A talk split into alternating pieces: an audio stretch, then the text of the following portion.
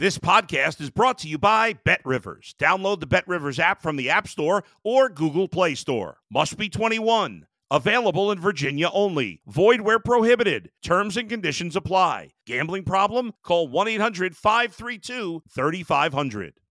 If you're a tennis fan, you'll love Betting Weekly Game Bet Match on the BetRivers Network. Whether you're a bettor or just love tennis, you'll enjoy the in-depth analysis each week of the tennis calendar. Subscribe to Game Bet Match today from your favorite podcast provider. It's The Bull in Cleveland with Adam the Bull on the BetRivers Network. The preseason is over, and it's time for regular season football. But what have we learned in this preseason? And what do the Browns have to do heading into the regular season? Plus, is this it for Terry Francona? Will he have managed his last game as a Cleveland Guardian when the season ends? It's all coming up on this edition of The Bull in Cleveland. Me, Adam the Bull, coming up, brought to you by BetRivers. You're listening to The Bull in Cleveland on the BetRivers Network. All right, let's start with football. The Browns preseason came to an end.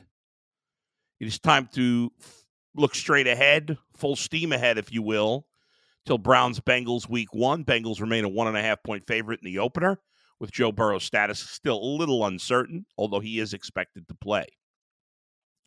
If Vegas, if we here at BetRivers and Vegas, whatever, didn't think he was going to play, the Browns would be favored by now.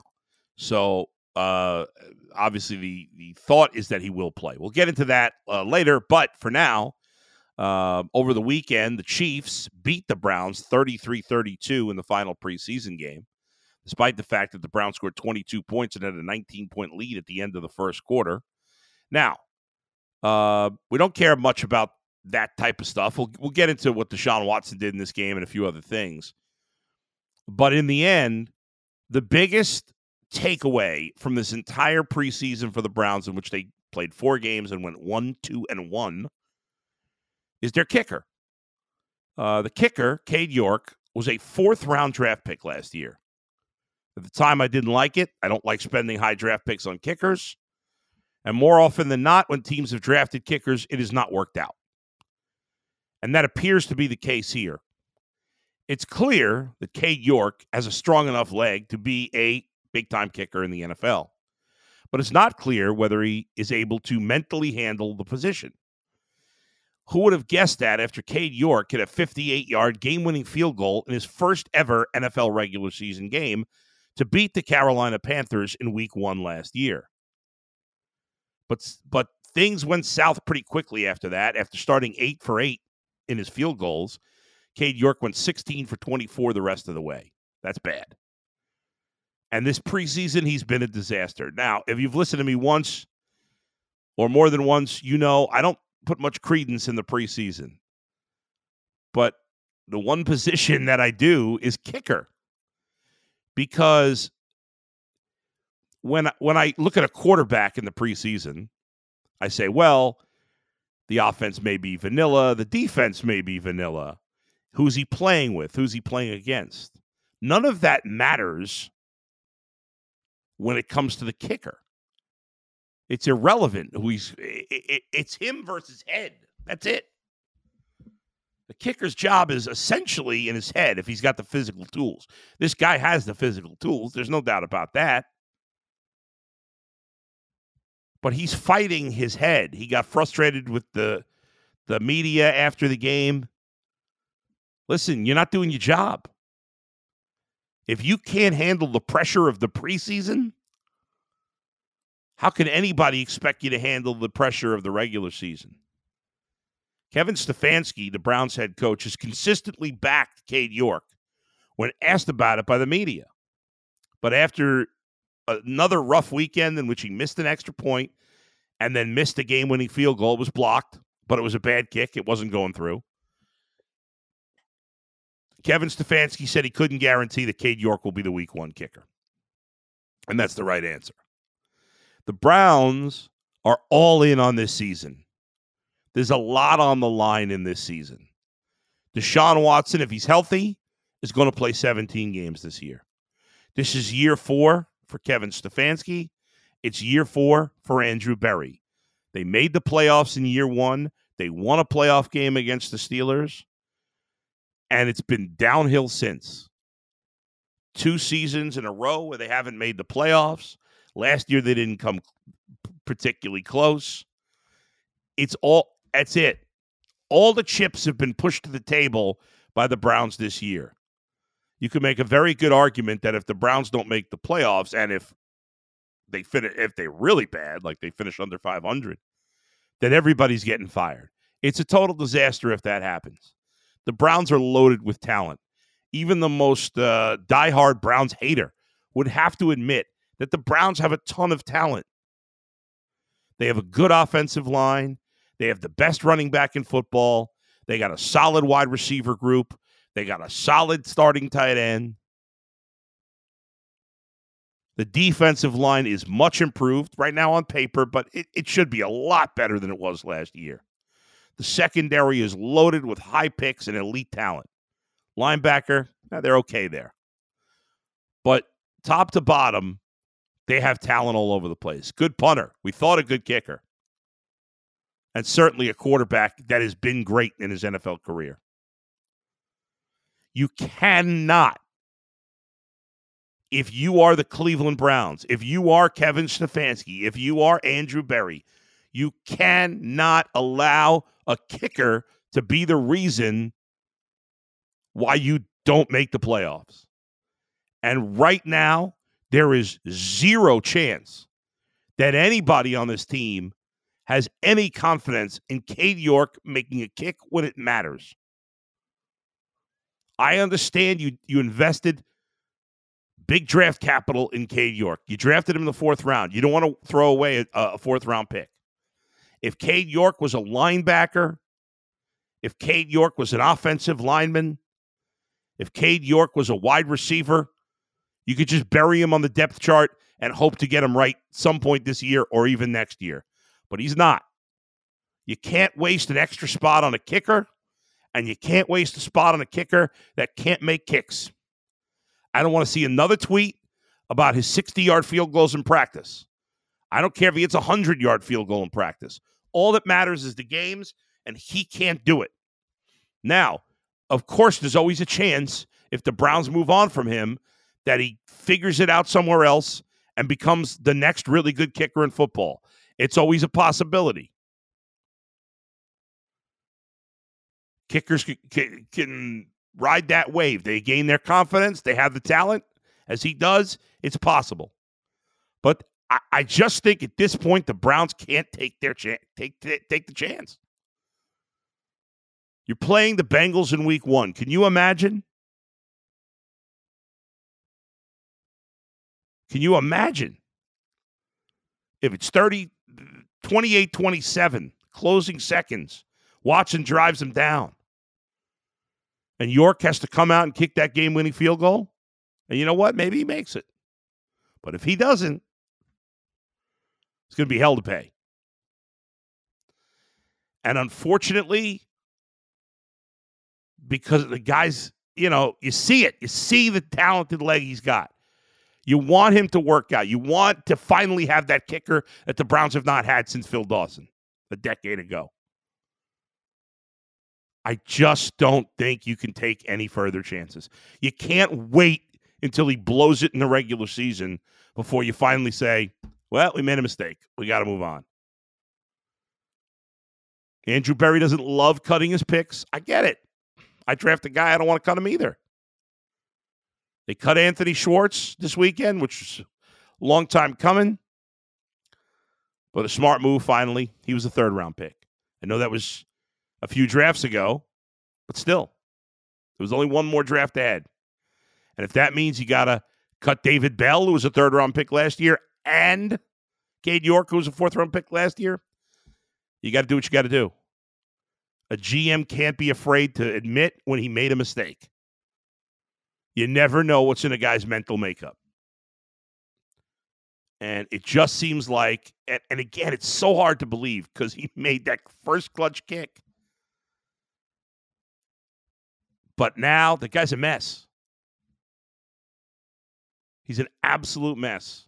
And you cannot stick with him. So we'll see what they do. Maybe by this, it's possible. By the time you hear this podcast, Cade York might already be cut. You decide to sit down and listen on Monday night, Tuesday, whatever it is, he may be gone, and the point may be moot. But as of now, he's still the Browns kicker, and he just can't be. As for Deshaun Watson, I thought he played pretty well in this game. Again, I just can't read too much into it because the Chiefs weren't playing any starters. I thought Deshaun played pretty well, 5 of 10, 92 yards and a touchdown. The touchdown throw to David Njoku was a very good throw. The long completion he had to Amari Cooper was a very good throw. But then he had a couple throws that, were not good, not on target, a little low. So I'm not going to say he was fantastic. It was 10 passes. But overall, he played really well. Oddly enough, for the Browns, Kellen Mond had 93 yards, Deshaun Watson had 92 yards, and Dorian Thompson-Robinson had 92 yards, all passing. Watson did it on the least amount of attempts. I thought overall he played well. Running game in this was non-existent. Jordan Wilkins couldn't hold on to the ball. That's why his ass is out of here. So the Browns made a trade this weekend for Pierre Strong. Pierre Strong was a fourth-round pick of the Patriots last year. He only had 10 carries as a rookie, but he had 100 yards on 10 carries. The Browns, that's one situation behind Nick Chubb, is a bit of a mess. Nick Chubb better not get hurt because it's not looking good behind him. Jerome Ford has been hurt. They just traded for Pierre Strong, as I said. We'll see what he's got. Wilkins cut. He's out of here after fumbling the ball twice in the weekend's game. Demetrius Felton hasn't shown you much. Strong was drafted before Felton, by the way, before Ford, last year. So there you go. Defense, again, looked good, minus Myles Garrett, who didn't play. But again, I mean, they were doing it against Shane Boushell. I mean, I don't even know what we learned there, but anyway, thankfully the preseason's over, and now it's full steam ahead to the regular season. First chance I've had to talk about Terry Francona since the comments he made last week. And while Terry Francona didn't officially announce any kind of retirement last week, it's clear based on his comments that he is going to retire. It's a little odd that he said he didn't want to be a distraction by talking about it now, but but it's kind of more of a distraction by not just saying, hey, I'm leaving. And maybe he changes his mind. Maybe that's why he didn't say it for sure. Maybe he's considering doing one more year. This has been a miserable season for the Cleveland Guardians. They're not going to the playoffs, despite the fact they're in, a hideous division. They're just 2 games ahead of the Tigers for third place, or Tigers trying to pass them for second. They're 6 out. It's amazing that they're only 6 games out because they're 7 games under 500. The Twins aren't great either. They did have a nice comeback win yesterday.